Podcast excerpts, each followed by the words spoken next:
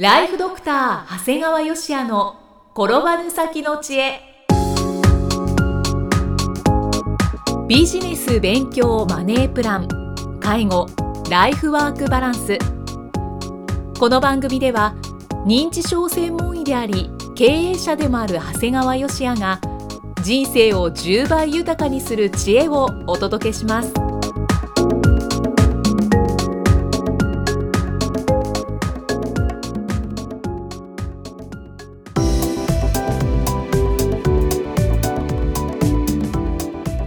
ちは、生きみえです。ライフドクター長谷川芳也の転ばぬ先の知恵。今回は第190回です。長谷川先生今回もよろしくお願いします。お願いします。さあ今回は旅行のお話ですね。まああの聞いてる方からすればあまたかと思われるかもしれませんが暗記な親子旅行のすすめです。ああもう何度も行かれてますよね平成25年から年1回親子旅行に行っています、はい。えー両親姉自分だけの親子旅行は気兼ねなく親孝行になると勧められ今年で4回目でした。はい。平成28年11月29日京都へ一泊旅行へ行ってきました。今回も京都に、はい。京都での移動は例年通り MK の観光タクシー京都旅行ではタクシー選択が重要。もういつもながらの MK タクシーのドライバーさんの対応には安心なんですね、まあ、ご存知かと思いますけど自分の旅行に雨はつきものなんですがはい。今回は全部晴れました。そうなんですね。京都観光の目的地は、まあ、やはり京都検定2級の自分がセレクトします。はい。天龍寺達中の方言院の紅葉はもう最盛期でなかなか行けなかった二尊院っていうところの雰囲気も大変良かったですね。二層院はい。あとねあの祇王寺っていうのがあるんだけど、うん。ここはね苔が素晴らしいんだ。だから変な話いつの季節行っても苔は素晴らしいんだけど紅葉の時はねこの落ちてる紅葉と苔の調和が見うわ事ー見たいな。これ女性は好きやと思うよ祇王寺絶対。うん。想像するだけでワクワクしますね、いいですねここは。うんでその後は北野天満宮の紅葉園を堪能。北野天満宮ってみんな梅とかね、はいそう思うんだけどあそこのねあの紅葉園ってかなりいいです。いいですね。秋の京都今冬ですけど。そうなんですよ、ね、素晴らしいでしょうね、で昼食後は八坂神社でお参りをすると。うん。で本殿の東側に位置している大神宮社っていうのは、まあ、ここにね下宮内宮と書かれていてよくよく読んでみるとあの一箇所で伊勢神宮の下宮と内宮を同時にお参りしたことになるということで、まあもうなんかかこんなこと勝手にしちゃっていいのかなと思いながらまあでも行ったことにしようと思ってやってきました。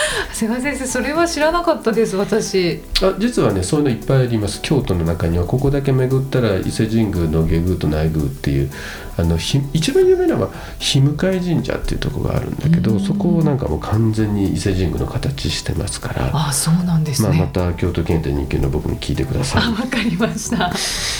いで知恩院の大金ではアインシュタインの実験を想像しました。アインシュタインの実験？知らない？知らないです。何でしょうか？聞いてる人は知ってる人はかなりいると思うんだけど 教えてください。ものすごい大きな鐘なんだよね知恩院の大金ではい。だからそれを鳴らしたらすごい音がするわけですよ。はい。でアインシュタインはそこの鐘の真下に立ったんですね。うん。でそんなとこ立ったら大変ですよ大きな音が。って言ったらアインシュタインはいやこれは理論上は双方の音がいろんな方向からのあの音が相殺されて無音になるはずだ。うん。だからやってくれって真下に行ってガーンと鳴らしてもらって後で出てきて、はい。やっぱり無音だったって言った、はあ。まあ、そう感心されても あのー知ってる人から見ると「あ中央インドお金とアインシュタインね」って大体知ってる人もいるから、まあまあ、にこれぐらい感動してもらっていいのかなと思ってるんですけど。まあぜひやってみたいな。いやそれは無理だね。それ無理か。失礼しました。でまあ16時に宿泊先である木指スイートに到着です。あここはなんか名前を聞いたことがありますはいね、、去年も泊まったんですが、はい。まあ、八坂神社の近くで全部で8室のこじんまりとした宿なんですよね。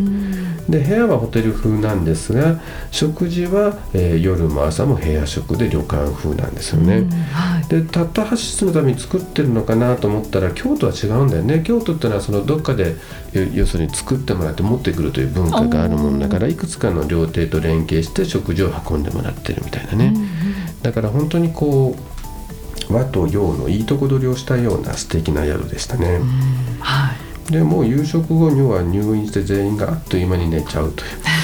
まあこれだけねハードな工程をこなす長谷川家のメンバーなんですよね。はい今回もそうだったんですね、まあね本当に第三者がこの中に入るとねきっと心身ともに疲れ果てるんだと思いますよね。はい。ただまあ名古屋弁でいう暗記はい。な関係ではかえって心地いいんですよね、うん。まあ、これこの旅行はまあ両親がまず健康であることと。はいであと孫たちいわゆる僕らの子供たちがそれぞれ成長していると、あと僕や姉の配偶者の理解があるという条件が必要ですのでね、まあ、今後もね、えー行事としてず続けていこうと思いますしはい。結構この暗記ない親子旅行をね実践されてる人いるんですよ僕も。ーあ実は私も去年からお。実践し始めました。あ本当、はい。い、いねいいね。そういう素直な人がいいね、えーどこ行かれたんですか？あまあそれはとりあえず九州の、まあ、宮崎の中なんですけど、宮崎って結構大きいので,、うんうんうん。で私県北の方に住んでたので、実家がそっちの方なので、県南の鹿児島寄りの、あはい、高原があるんですがそっちに。あのねコツはまず近いとこから始めるだよ。やっぱり聞いててもなんか大きなプランニングって言うと躊躇しちゃうじゃない？はい。だから僕も最初の年は長島温泉って言って本当にもう車で1時間もかからないようなところに行くとこからスタートしたからだから変なしどこでもいいんですよ旅行であれば、だから本当にその日に行って泊まるぐらいの感じで行ってもいいからとにかく一回やってみてこれが楽しいってことをみんなが共有すると次の年からはもうみんなが逆に楽しみにするようになっていくから、そうですだからいいんね。じゃないかな。うんまあ、こんな風にあれだけ動き回って疲れていても朝の6時には全員起きます。自主的に起きます。素晴らしいですね。起きてぼーっとしてる人は誰もいません。それぞれが黙々とルーチンワークを行っています。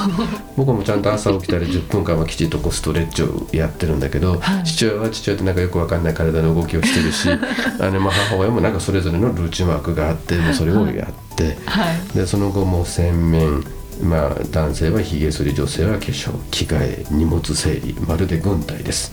その後朝食はしっかりとり全員がトイレに行って終わると。でタクシーの到着時間より20分前には全員準備万端。すごいな。あ。部屋でじっとしてることができず外に待機。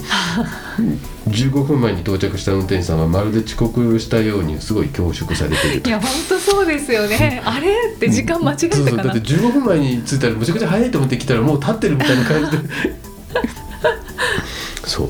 その後は今回光明院ではい。特別配管による伊藤若冲の肉筆おー。庭園三門アフロヘアの仏像を堪能しました。実は今回光明院って僕行ったことがあったんですけど、はい。あんまり見るとこないなと思ったんですけど、特別拝観の時はむちゃくちゃ良かったですね。へだから今回光明院に関してはやっぱりちょっと特別拝観の時を狙った方がいいですね。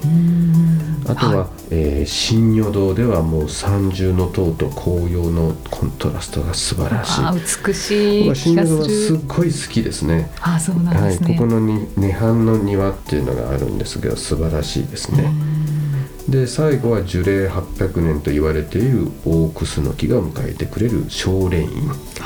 これも、えー素晴らしい庭と紅葉を堪能と。はい。これまあ午前中だけだったんだけど、まあ、大大大満足やね。これ午前中なんですね。はい。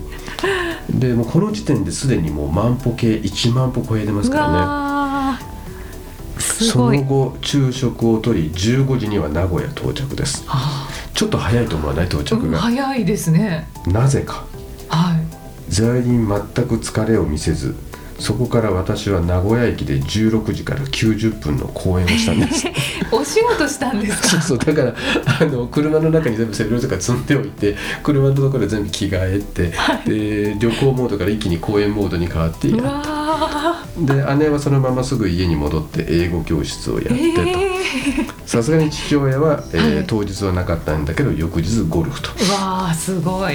恐ろしい81歳でもうなんか改めて振り返るとすごいハードな工程なんですけども、まあはいこれ淡々と楽しくこなすんだよね。よくお仕事する気になられますね。いや僕ね実はこの11月むちゃくちゃ公演が入ってて、はい。もうこれ以上どこにも入らないよって言ってたらは依頼が来たの。でどこですか？って言ったら「いや名古屋駅です」時間は4時です」えちょっと待って行けるじゃん」みたいな感じで。受けちゃっそっかもう入れちゃおうっていう。たそう。あまあこれ本当に長谷川家ってこれ全員 ADHD じゃないのって疑っちゃうんだけどー まあそうでしょうね。まあ両親の健康に感謝しながらこれからも毎年続けていきたいと思っております。はいでちょっと今回ね学んだことがあってはい。初日の昼食が祇園のイタリアン料理のキメラさんで取ったんだよね、うん。まあ、夕食は当然ごちそうだと思ったから、まあ、お昼は軽く2つあるメニューのうち軽い方をお願いしたんですね。はい。でそうしたらオーダーの際にとても良い白トリュフが入荷していますが白トリュフ？メイン料理の際にいかがですか？ってで実は白トリュフは家族全員食べたことがなかったんだね。はい。ただ極めて高いってことは知っていたんです。うんで恐る恐る聞くと「いくらですか?」って言うと「3000円です」え4人分で？いやお一人様3000円です。僕毎日350円のお弁当食べてるんですよね。いやなんかそこも驚きなんですけど。でこれその日は軽い方のランチといっても4000円のランチなんです。あこれ結構高いランチだよいやねいいランチですね。ここに白トリュフをかけるだけでプラス3000円。これねどれぐらいかかるんですかって言ったらすって4かけです。4かけ？かけ。スライスしたのが4つ乗るだけなんですね。えー、何グラムなんだろう？で 4g です。あ4グラ1かムけが 1g だから 4g かけて3000円。あでさおかしいよねその提案。普通例えばコース料理が2万円ぐらいでそこに1かけで3000円、まあまだ考えられるよね、うん。トータルデザートまで含めて全部食べて4000円の食べ物に3000の 4, 4かけのものをかけてみませんかって提案するあんたはおかしいんじゃないのと思ったんだけど はい。あまりに不可解な提案にはい。4人ともお願いしますって答えたんだよね。注文したんかいってなんか 突っ込みたくなりますね。ででメインディッシュが運ばれてくるとこう目の前で白トリュフを削ってくれるんですね、はいはい。でちなみに白トリュフは高騰しており値段はキログラムあたりで黒トリュフが15万円程度。はい。で白トリュフはね50万からだいたい70万と言われているわけ、ってことは 1g の値段を考えると500円から700円するってことなんですってことはそれを4かけ。ってことはまあ1人3000円っていうのも納得なんですどどうどうだったんですか？すっごい香りは素晴らしいの。あなんか黒トリュフがね結構のなんか入ってたのなこれなんか意味あんのかなとか思っていつも食べてたんだけど もう全然違う。もうみんな食べながらもう何度も何度も感激してこんな素晴らしいこともはない。もういいもん食べさせてもらって何度も何度も褒めたたえてたら向こうの人がなんか気分よくしてくれたのかな、はいなんかまた見えてはい「アンコールです」って言ってもう一回削ってくれたの。サービスですか？えすごい。でちょっと待ってこんなのサービスしちゃっていいの？って聞いたら本日はお一人当たり 8g 提供させていただきましたって。もう 8g ってことはそれだけで普通で言ったらもう4000円からもう78000円かかってるわけなんですよね。なんか「よかったね何度も褒めて」みたいな。本当ですね。でもそんなに感激するほど素晴らしい。素晴らしいですね。まあだから両親にとってはメイドの土産に 僕ら子供にとっては良い話のネタを仕込むことができましたと。あのこのキメラさん当然なんだけどトリュフ以外の食事もとっても美味しかったですねだから本当に貴重な経験をさせていただきましてどうもありがとうございました。ということでまああの白トリュフっていつの季節でもあるわけじゃないですのでああのただこのイタリア料理のキメラさんあの祇園のあたりって本当にそういうイタリア料理のいい店もいっぱいありますのでもしよろしければ皆さんも行かれるといいんではないかと思います。そうですね。この木村さんに行こうって思われた方は多いかもしれないですね。ぜひ。はい。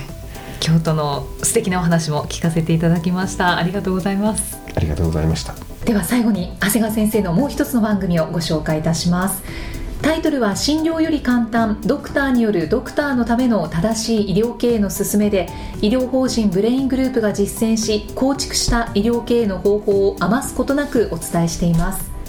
えー、こちらは医師歯科医師の方たちがたくさん登録されているのかなと思ったら結構半分ぐらいなんですね。そうだね。あと普通の経営者の人だとかね経営者じゃなくてまあそういうことに、まあ、いずれ自分で独立したいと思うような方も聞いてくださってるみたいですので、うん、まあだったら題名つけるなよと言われるかもしれないんですけどまああえてその題名にしてるんですけどですから逆に関心がある方あの例えば生命保険会社さんだとかこうドクターにこれから売っていきたいというお客さんも見えますので、はい、あのそういう方も聞いていただいてばいいんじゃないかなと思ってます。はい。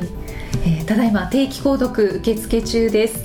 ご入会された方に毎月20日にダウンロード形式の音声ファイルと配信内容をまとめたテキストをお届け。そして CD と冊子にして郵送でもお届けします。今なら最初の2ヶ月間は無料でご利用いただけます無料お試し版の音声ファイルテキストもございますのでぜひご利用ください。詳しくは医師・歯科医師向け経営プロデュースのホームページまたは iTunes ストアでも PDF で番組内容をご紹介していますのでご確認ください。長谷川先生今回もありがとうございました。ありがとうございました。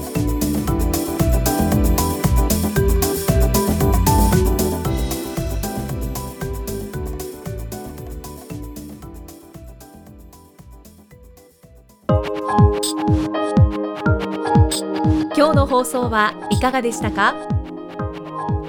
番組ではご感想や長谷川よしへのご質問をお待ちしています。番組と連動したウェブサイトにあるホームからお申し込みください。